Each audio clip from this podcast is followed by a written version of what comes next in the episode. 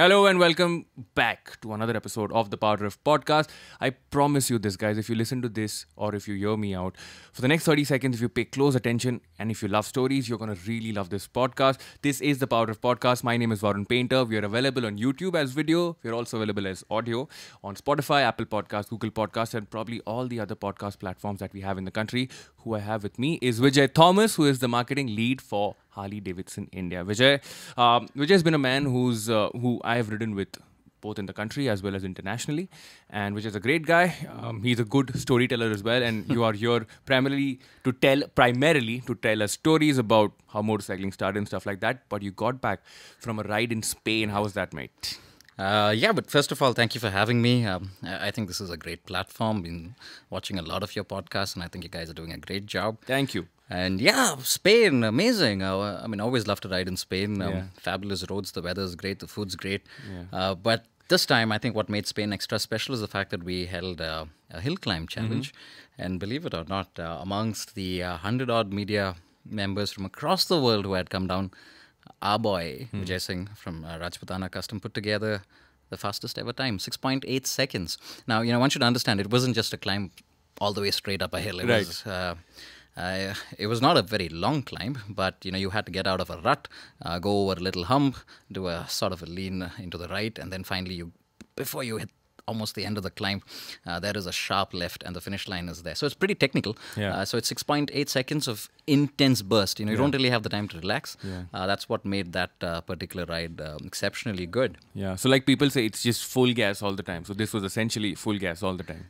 Full gas all the time, but you got to use your mind, Mind, to, yeah, you know, because uh, it's it's if you if you were on the gas all the time, you'd probably be over the hill somewhere else. You know, you, it was technical. Yeah. Um, the second best time was seven points seven point one Yeah. seconds, but the average was between eight and nine seconds. So that, that just shows what what kind of skill levels that one needs. In fact, we were watching this one episode in Power of like, you know, on a computer with 10 people watching this. It was some hill climb happening in Europe, somewhere Yeah, in yeah, Europe, where they were bringing in dirt motorcycles, yeah. but with an extended wheelbase and they had tractor tires on Yeah, it. yeah. And they had to climb a really Yeah, steep yeah, hill, really steep hill. So much fun to watch. Yeah, because uh, think about it. No, but why why do you need such a long wheelbase? Because when you're going uphill, the one thing that you don't want to happen is your front end going up. Yeah. The last place that you want to pull a wheelie Right. is when you're going uphill, especially on a steep hill. You know, by virtue of having a much longer wheelbase, it sort of compensates for the front lifting up. But interesting that you say this. You know, one has to understand what is the genesis of the sport. Um, I, I'd love to follow the history of motorcycles, and Yeah. uh, if you ask me, Yeah. um, there are three stages of sort of the evolution of motorcycles. You've got the first stage, which is the pre-formative years. Uh, I would say it's probably between the early 1900s all the way to about the mid 1940s. And you've got the formative years, which is 1945 to 55, and then the transformative years, which is 55 and uh, ahead. Uh, each of these stages, uh, there was a specific or a multiple specific instances that sort of created this entire subculture. Now, um, we're all familiar with motorcyclists, right? Yeah. But you'd say, if you observe motorcycling, you'd understand that there are two distinct categories. I'd like to call it the red category and the black category. Uh, but is there the- like an official name to this? um, I don't know. I mean, uh, almost a decade in, in this space, you know, Yeah. one tends to make theories of your Theories own. of- yeah, yeah. So red and black. We call it red and black. Red and black. Some of, some of this is, is observation that, that I've had. Uh, Right. Some is what I've read. Um, so, who is the red category person? I'd, I'd like to imagine that the red category person is somebody who sees motorcycling as an absolute sport. Mm-hmm. Uh, for him, it's an extension of his personality. For him, it's the fact that when I sit on this bike, how fast can I go? Mm-hmm. You know, how can I do a lap in a certain time? How do I better it? Uh, look at his motorcycle. His motorcycle is designed for the sport. It's aerodynamic. Horsepower is the name of the game. Um, if you look at the black category person, he sees motorcycles more as a social part of his personality. Uh, he sees it as a lifestyle. Uh, it's the community, it's the tribe, it's the fact that you're in a pack. Um, if when you look at the motorcycles that the black category person owns, style plays a big role. Right. Fit function, the second, third. Performance would be the last and the final part. The red category person, it's exactly the opposite. Performance plays the most important. Mm-hmm. The most important role. Okay, fit and function very important. Style maybe not as much because you know the most stylish motorcycles are probably not the fastest. Yeah, and, but I uh, think style for him as well is going to be more functioning. Function, or, yeah, it's more function, right? E- exactly. So Right. it doesn't have to be pleasing to the eye. Yeah. You know, we, there are some, if I say so, you know, some not so very good-looking motorcycles, but they are so fast. Yeah. aerodynamic, aerodynamic and, and so on and so forth. So yeah, these are the two different categories of uh, motorcycle riding, um, or rather personalities. yeah, personalities. Now, both the categories evolved. The red category evolved into racing, different kinds of racing. The black category evolved into motorcycle riding culture. Uh, if we talk about the black, let's between you know the early the first 50 odd years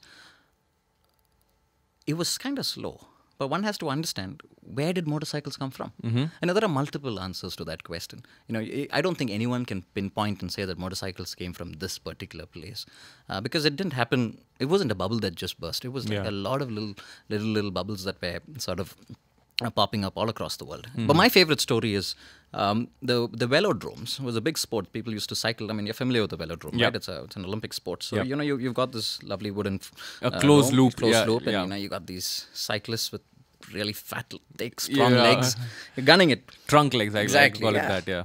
But the point is, if you're familiar with cyclists, you know that there comes a point that you can't go any faster because wind drag becomes your biggest enemy. Yep. Uh, so they, they reached a time when timings sort of started plateauing Uh-huh. and one couldn't just go faster. So someone came up with an idea saying that, listen, why don't we take, uh, put a motor on a cycle, like a rudimentary basic motor that can probably go a little faster than the fastest guy around. So, were, you know, your early engineers engineered a little motor, put that on a standard cycle, and uh, got this guy to ride in front. So the, the phenomenon uh, called drafting, which we all we are familiar. I mean, if you're a MotoGP uh, follower, you'd notice that on the long straight, if you're right behind the fastest guy, the slipstream gives you that bit of an advantage, right? So same Similar- theory. similar theory, Similar theory. So so this particular early motorcycle sort of led the pack, and people noticed that the entire pack, pack started getting faster. Uh, over time, the sport became more popular because more cyclists were beginning to go faster, and somebody had the smart idea to why if we can do it inside the velodrome, why don't we do it outside? Yep. And that I think is a very romantic way of, of imagining how motorcycles came, a cycle motor motorcycles. Yeah.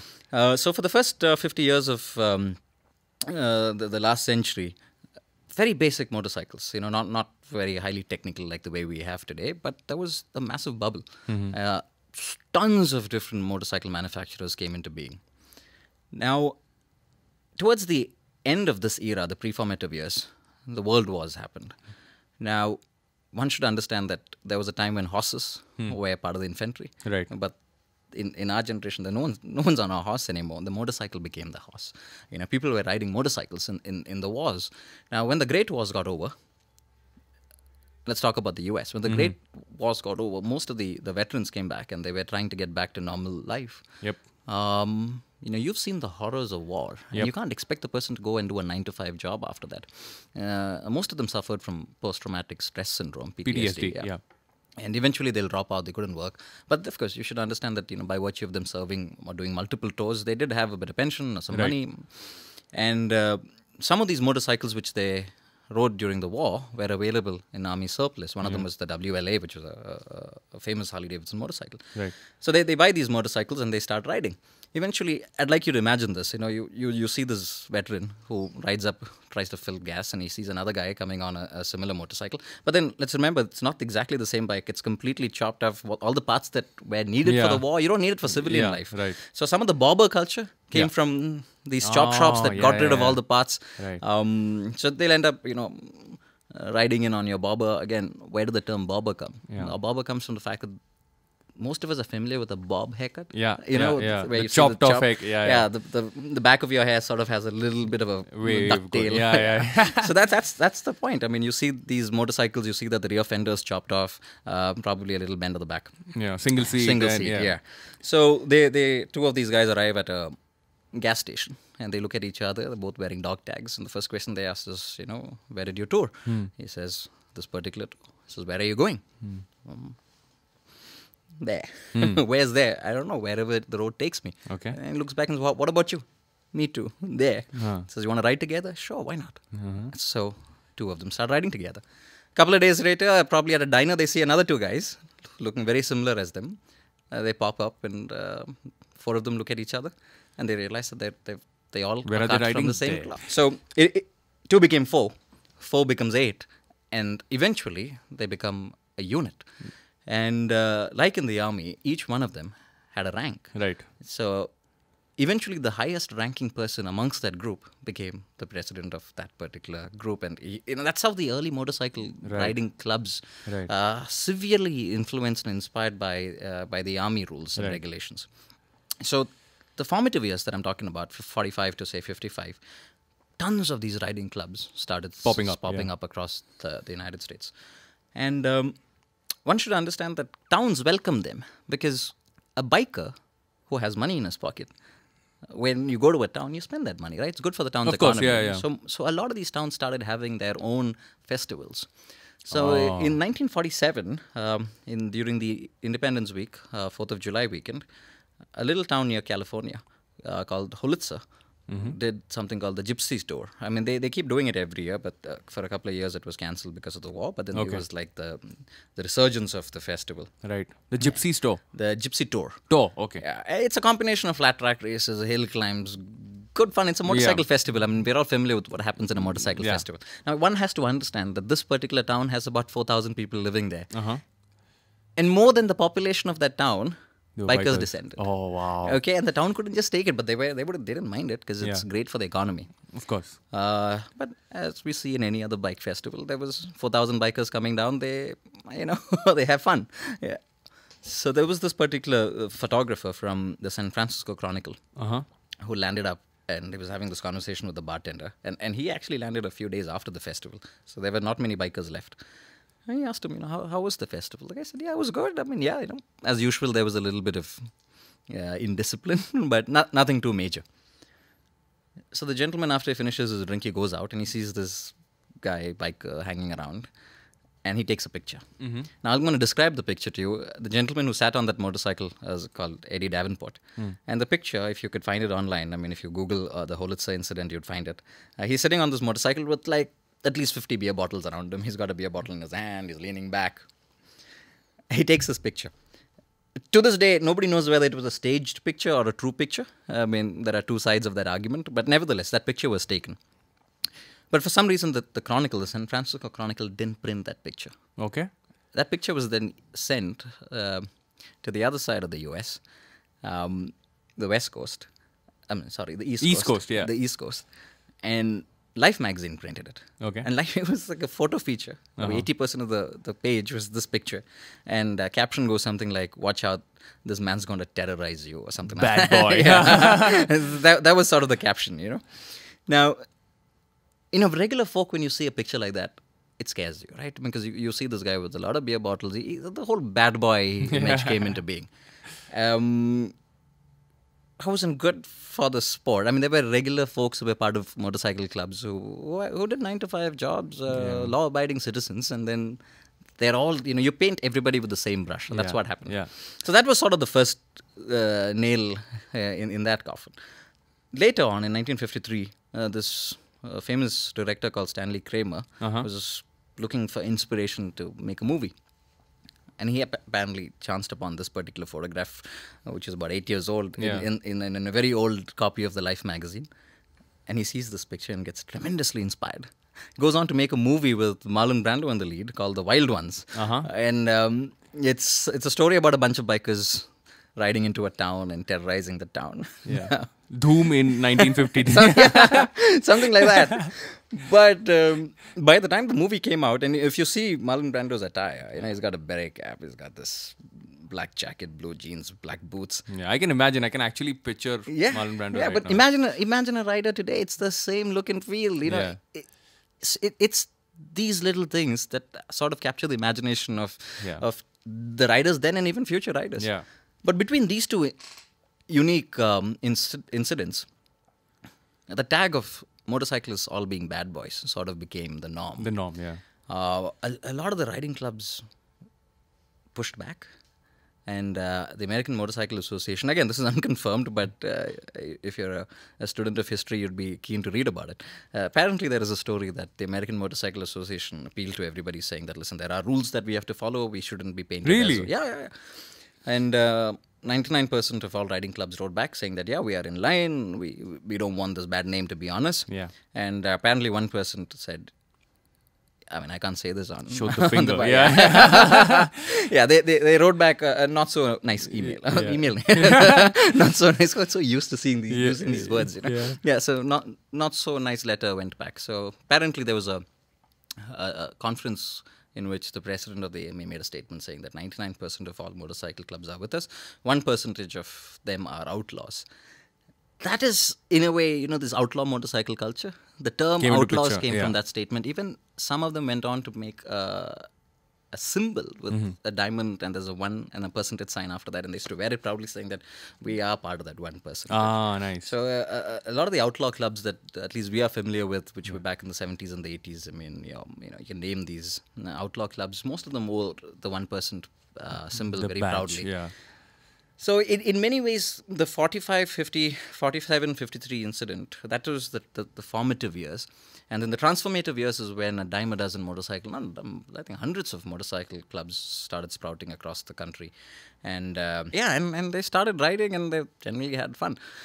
Today, if you look at a rider on a Sunday morning, when you wear your leathers, when you sit on a motorcycle and you see a bunch of your friends around you, I'd like to believe that the same feeling that you, or rather, the same feeling that our forefathers experienced, the feeling of strength, hmm. the feeling of power, Yeah. the feeling of the fact that we are greater than the sum total of each individual, mm-hmm. is the same feeling that we get on a Sunday morning. You can't deny it. So, i- in many ways, instances like this in our history has inspired who we are, or Right. as motorcycle riders, who we are today. Now, that's pretty much the whole black category story. Now, if you go to the red category, the, The fast category. yeah, the only truth in life is that the second you, me, everybody in this room was conceived was because of a race. Okay. Oh yeah, yeah, of course. Yeah, yeah, Yeah. yeah, yeah. I mean, that one sperm that won the race Yeah. is what brought us all out. I mean, our life was created. So that is in our DNA. The fact that we have to go fast. The fact that when you see another guy next to you, you need to beat him, whether you like it or not. You need to be ahead of him. It is a truth of life.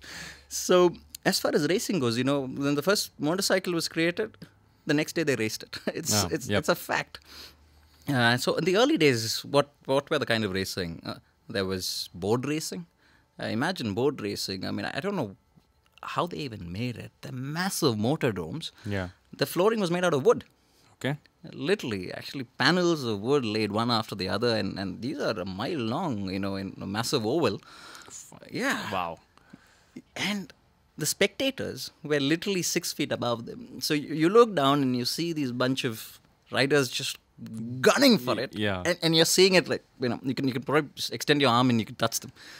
Uh, was it safe? Hell no. because, you know, they, they're all riding fast and you, you do something wrong, you can crash into the crowd. Or worse, if you crash, most of the time what the nurses were doing or the doctors were doing is pulling splinters out of you because you know you're crashing into a floor that's made out of wood right Ooh. yeah so so if you go down mm, You're going down hard. yeah you're going down hard and, and then of course their their protective clothing was not nothing like what we have today Today, it yeah, was of a course. basic canvas jacket and, and a leather helmet something like Yeah. and so, so the board racing was very popular, but at some point, motordromes began. They got this weird name called murderdromes. a lot of people were losing their lives there. Yeah, I'm sure. Uh, and then they moved to dirt because dirt don't hurt. I mean, it's much safer to ride in dirt. and that's a true thing. The Yeah. dirt does not hurt. Right, but in dirt, what happens is the rear starts sliding, Yep. and in many ways, the origin of flat tracking came because From- yeah, from because you can't phase. really you can't really slide the motorcycle as much on, on wood as much as you can on a dirt track, right? So flat track origin, I mean, at least the origins of flat, flat track racing come from there, and then there were these hill climbs, and by God, I'm not they're not small five degree inclines. You know, these were like serious inclines, and it was not for the faint-hearted. And I've seen some images of the early day riders wearing barely nothing. You know, you're riding up the hill on one wheel, the other wheel's up in the air, and uh, I, I, I even think that some some of them even had a cigarette in their mouth when they were going out. I'm sure I've seen images on the internet where Yeah, people are like, oh, just- okay. We're yeah. so brave. I Open mean, face helmet. correct, got a- correct. yeah, yeah. Um, and then there were uh, endurance racing, Uh-huh. Uh, where it'll be spanned over uh, multiple days. You know, you've got segments, much like you know, at least that's that's rallying of today was inspired by Rallying or Le Mans, Le you wanna yeah, call- you yeah. call that, yeah. And and uh, then there were economy races. You know, how far can a gallon of gas take you? Uh-huh. Um, so all kinds of racing. And every weekend, you know, Monday to Friday, the, you know, most people end up working somewhere. On the weekends, they're out there racing. So the red category of motorcycling sort of originated from from this side, and then you've got your Black category. the black category that came together here. So, in a nutshell, this is the American side of uh, how the motorcycle Motorcycling riding started, culture yeah. originated. But that's just one part of the story. There's a lot more that happened across the world. Um, the the British guys. I mean, I I've met tons of British motorcycle riders, and I find them to be extremely mm, interesting, extremely loving, extremely passionate people. Yeah. And uh, from the conversations, you know, you understand where, where, where does that come from? Yeah. Uh, in in the early uh, 60s and 50s, 60s, and 70s, British motorcycles were also very, very uh, ahead of its time. You know, they Yeah. were fast They're very bikes. capable, yeah, very yeah. capable. And they used to have something called um, the Ton Up Boys. Have you heard about it? No, I haven't. Yeah, so the cafe racing culture. Uh-huh. Today, cafe racers are, you know, everybody loves to talk about a cafe I've heard this story. Yeah, yeah, Yeah, it's a very interesting one. You should So- totally stay on and hear this out. Yeah, so basically, you take a, regular motorcycle, you get rid of what you don't want, and put a lovely cowl in the front. Um, um, the rear seat is not needed, so you, so you get yourself um, a little short fender there. Um, and the trick is, they'll come to one cafe, put a few coins, and get the jukebox to start. Mm-hmm. And the challenge would be who would take a spin around the neighborhood. There would be a pre planned lap and come back before the song gets over. So you ride from ca- either that or you go from one cafe to, To another, another, cafe yeah, yeah. within a certain amount of time. So the term cafe race originated Wow. from this. And at that point of time, motorcycles weren't as fast, you know. So, mm, you know, every year somebody or the other would come and say that we've got a bike that can go 80 miles an hour or Yeah. 90 miles an hour. But nobody really cracked the 100 miles an hour. And the 100 mile an hour is the ton. Yeah. And um, so these guys, these racers, would would get their motorcycles, they'll soup them up a bit, and they will try to hit the ton. And the ones who could do 100 miles an hour, they earn the title Ton Up Boys. So, so it is a Ah. culture of hitting 100 miles uh, or 160 kilometers. That's uh, awesome. on a motorcycle. Yeah. And uh, again, you have to understand why a lot of people took to it is back in the day, motorcycling was a very cheap form of transportation. Uh, that's that's why there were a lot of people who took to it. Today, mm, premium motorcycles is not as uh, affordable as it used to be back in the day. Right. But there is a resurgence. You would seeing a lot more smaller capacity motorcycles that are performing well. Yeah. Also, I think back in the day there was no concept of having like a premium motorcycle or a small motorcycle. It was Yeah, a yeah, motorcycle. It was a motorcycle, correct? Just a Correct, motorcycle. correct, correct, You had to live with Yeah, it, You had to live with it, whatever. Absolutely. So, so British motorcycles also played a big role uh, in, in, in, in the culture. Right. Uh, and then a lot of these riding clubs, which were popping up, sort of started branching out to Europe also. Yeah. And um, you would see chapters of these riding clubs, which probably must have originated in the US, Right. uh, also having their chapters in across Europe. Uh, the third country that I think that we should talk about is Japan. Mm-hmm. Japan's got a fabulous history in motorcycles. Again, uh, you look at the world's leading motorcycle brands. It's probably these three and may, maybe Italy. Uh, these four countries that sort of leads it, right? Yep. Um, and, and Japan also had a, I'm not sure it's a dark past, but they, they had this group that was called the Bosozoku. Okay. Um, you should check them out. They were How do you spell that out? B O S O Z O K U, Bosozoku. Check it out. Okay. And they were just, you should see those motorcycles. I mean, they were regular uh, parallel twins or uh, inline fours, single cylinder motorcycles. Not, not, nothing really great about the motorcycle. They should put these really long forks in the front, a massive cowl, extremely wonderful colors. Right. And the rear seat was extended about seven feet high in the air. okay. So where was the rider sitting? So you've got your seat and the pillion seat. Yeah. The backrest of the pillion seat is sort of about six or seven feet high. Okay. And not a very pretty sight, if you ask me. but, but that was every single motorcycle had that distinct look. Look, yeah. And in the peak of this culture, there were about 40,000 members in that club. What? Yeah, 40,000. Huge. With the same kind of motorcycle? Same look and feel. I mean, of course, there'll be little variations here and Yeah. there, but uh, more or less the same. That was the design language yeah, in Japan. Yeah, yeah, And uh, gosh, just imagine thousands of them riding down a street. Wow. It, it would make you uncomfortable for sure. Yeah. Again, but what makes one uncomfortable is inspiring another person. 100%. Again, so when you, when you see a might of force riding down on a public highway, uh, when you go to bed that night, a, a seed of desire to you know be out there and feel the power. That's the same thing. I mean, you see a bunch of riders on a Sunday morning. I'm sure that if you see 50 hog members riding uh, on a Sunday morning in Pune, whoever sees that sight, Yeah. eh, it's hard to say that they wouldn't want to be a part of it. Yeah. Because back, I, I remember when I had my first motorcycle, the Charisma. Yeah, yeah.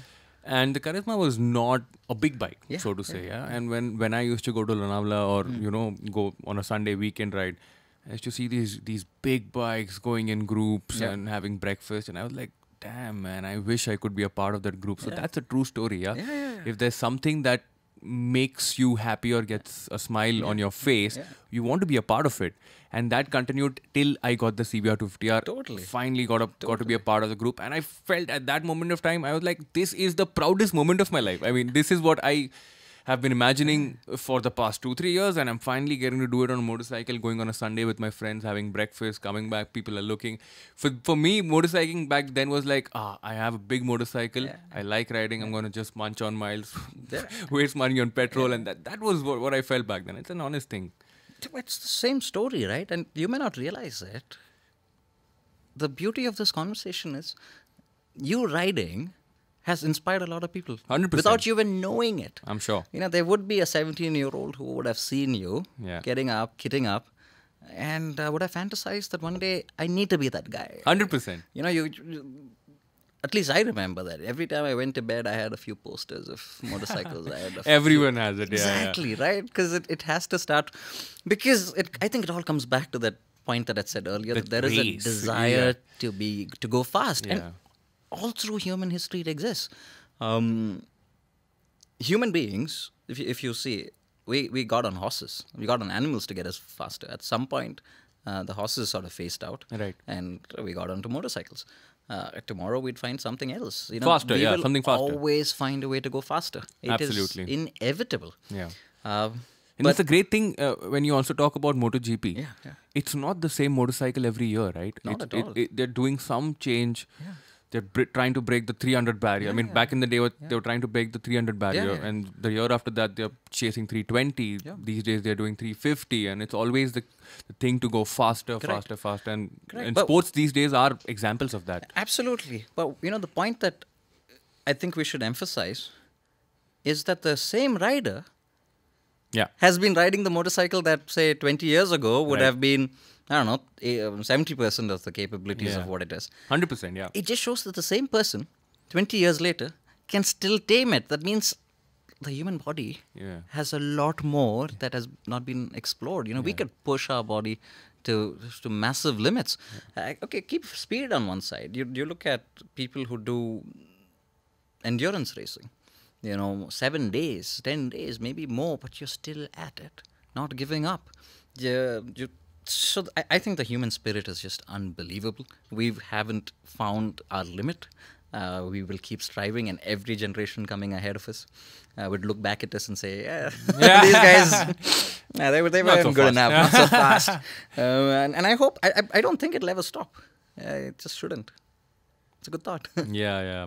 So you were saying something about um, how racing took form and all of that. The Japanese guys. Yeah. So so this group comes together, but unfortunately, off late, you know, motorcycles. Uh, some people look back at motorcycling and say, "I don't want to be this particular person. I need to create my own identity." But then that's that's the truth of of any product. You know, you have to keep improvising. You have to keep looking towards to the future. And um, actually, some of the products that we've shown, um, you know, the the Pan America or the Bronx, it is a massive leap as far as Harley Davidson is concerned. And the feedback that I've got from members of um, you know the media, the friends and you, is like, wow, Harley Davidson's getting into a a segment that you guys were not there. So evolution is Is key, Is yeah. key. You know, you will have to evolve. You, 100%. you can't just keep looking to your past. Uh, looking forward is is probably the most important thing. I still remember this great event that I attended, and that was the flat track event at Yeah. uh, Johnson Yeah, Speedway. Uh, I'm not sure if you were the first guys to actually do flat track at at, at that Yeah, yeah, at that space, but oh man, what a fun event! So flat track. Um, so I just love that sport. Yeah, I love it too. Yeah, but you know, for friends who are listening and do not aware of what this sport is, flat track is, in my opinion, the most grassroots level racing that you could do. Because what is it that you need? You need a patch of land uh, that you could put together uh, an oval that needs to be say about 300 meters along. Uh, you need a motorcycle without a front brake, and you need a lot of courage. Yeah, Uh, the beauty about riding a flat track motorcycle is because is the fact that you could push the limits not of your motorcycle but of you as a person Right. because it is the, on, the only only thing that could make you go fast around a flat track is your skill you could get a person to bring the most sophisticated motorcycle around but if he doesn't have the skill on a 100cc motorcycle you could beat him yeah, so, one of the reasons I have that much respect for great flat track riders is because they could do things that a normal human being can't do. Yeah. Now, if you think about tarmac, tarmac is the most forgiving surface ever. Yeah. You know, you, when, when you're riding on tarmac, you can feel everything. The grip levels are amazingly high. Your motorcycle has the ability to get all the rider aids working together because these rider aids are designed for tarmac. And you could literally see the tarmac doesn't lie. If you see a flat road, it is a flat road. right. Dirt is unpredictable. Okay, you, you will do one lap and the track feels in a certain way. By the time you come on the second lap, the, la- the track could be completely different. So because every dirt sport I feel i- is super challenging. Absolutely. I mean, on a racetrack, you have lines. Yeah. You've got your braking yeah, markers, you've yeah. got your turning markers, you've got points, which means if you're doing the same loop, say 5, 10, 15, 20 laps a day or whatever, a session, you know where to brake, you know where to get on the gas, you know where to look, you know everything. Correct.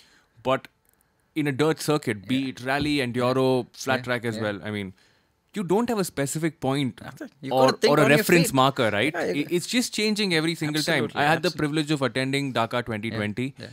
and I saw riders pass by. And um, I know they have the aid of navigation. It's still analog, but yeah. they still have the aid of navigation.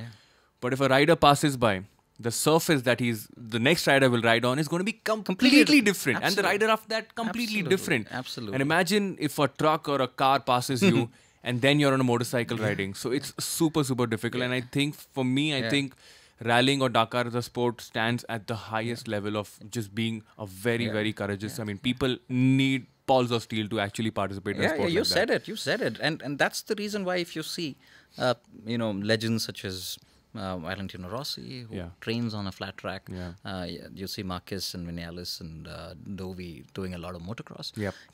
The thing is, it's a great place to train. Yes. You're not afraid of the motorcycle sliding. You learn how to control the slide. Yep. And, and today's MotoGP riders, uh, they they don't they don't turn the motorcycle the way they used to, right? I mean, the, the rear is sliding. You find your line and, and you take it.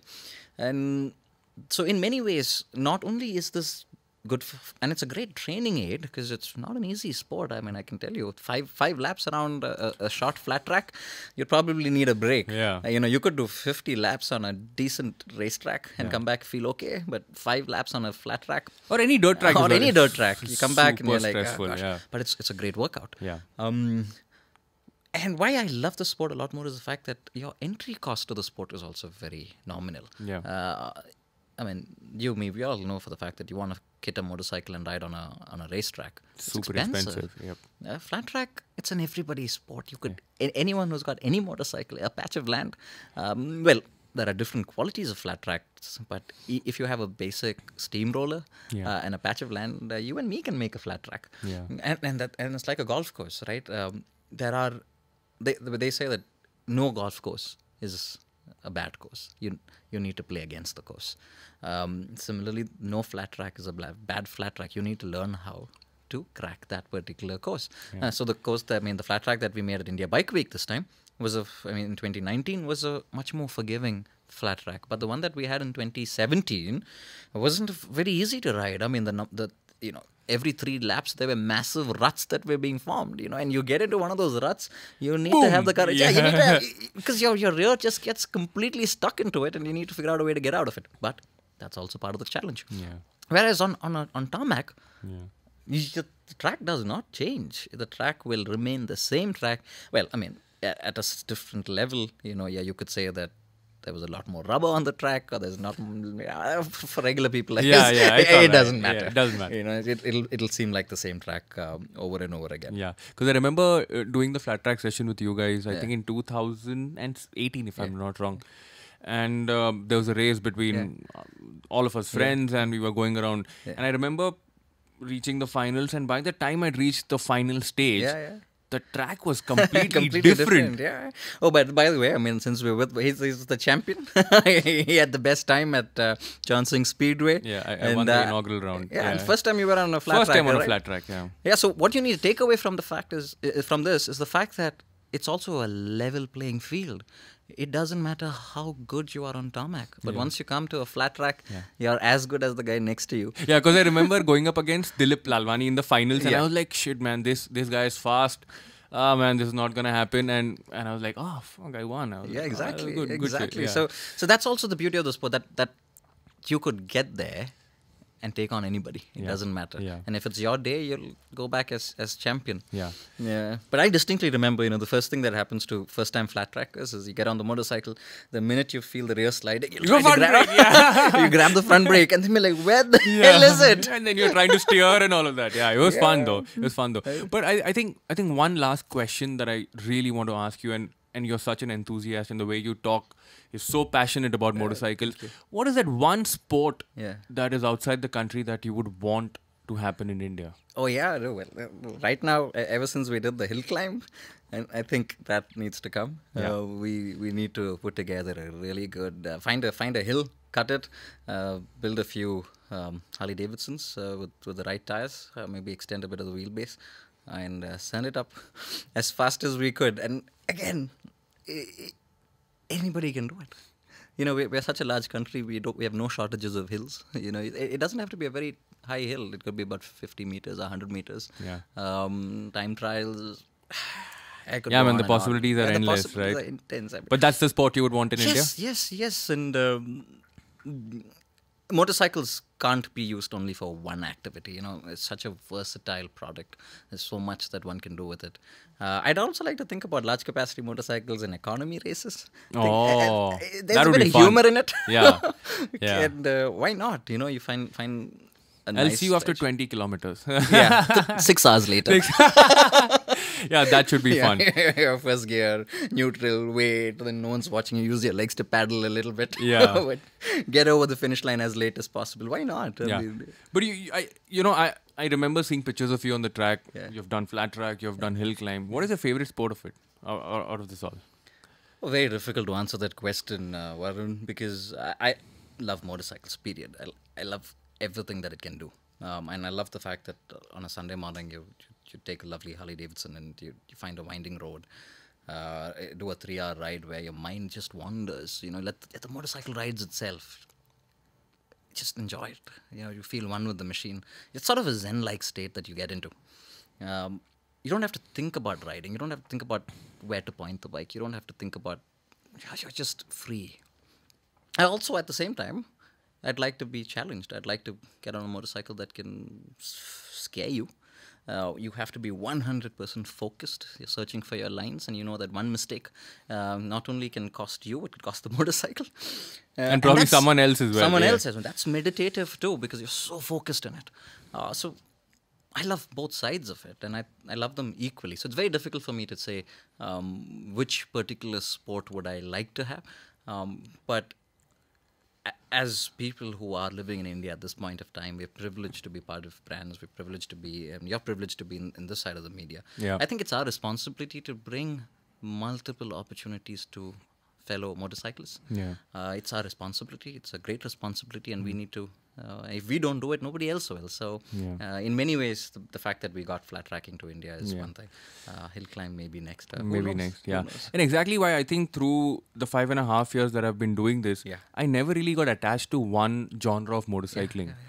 because this work allows me to experiment with all kinds of motorcycling events, right? It, Be it on the track, be it uh, uh, in, in doing a rally, or maybe doing flat track, maybe hill climb is next. So I never really got attached to one kind of uh, genre, and I think that gives me the space to evolve and adapt in every because every kind of motorcycling Yeah, requires a different kind of input. Yeah, you're lucky because every week you get to ride a different motorcycle. not Exactly. not not everybody Yeah. has that privilege. Yeah, So and I can't apply the same principles that I apply on a track to dirt. You can't. Of course. and, and vice versa i can't do that so I, I think for me in the position that i am i, I am incredibly privileged and you know feel lucky to just be on every side of motorcycling that it has to offer and, and that is so great about this job and, and i absolutely love it Wonderful, and I've seen you ride. You're a very capable rider, irrespective of what the tarmac is.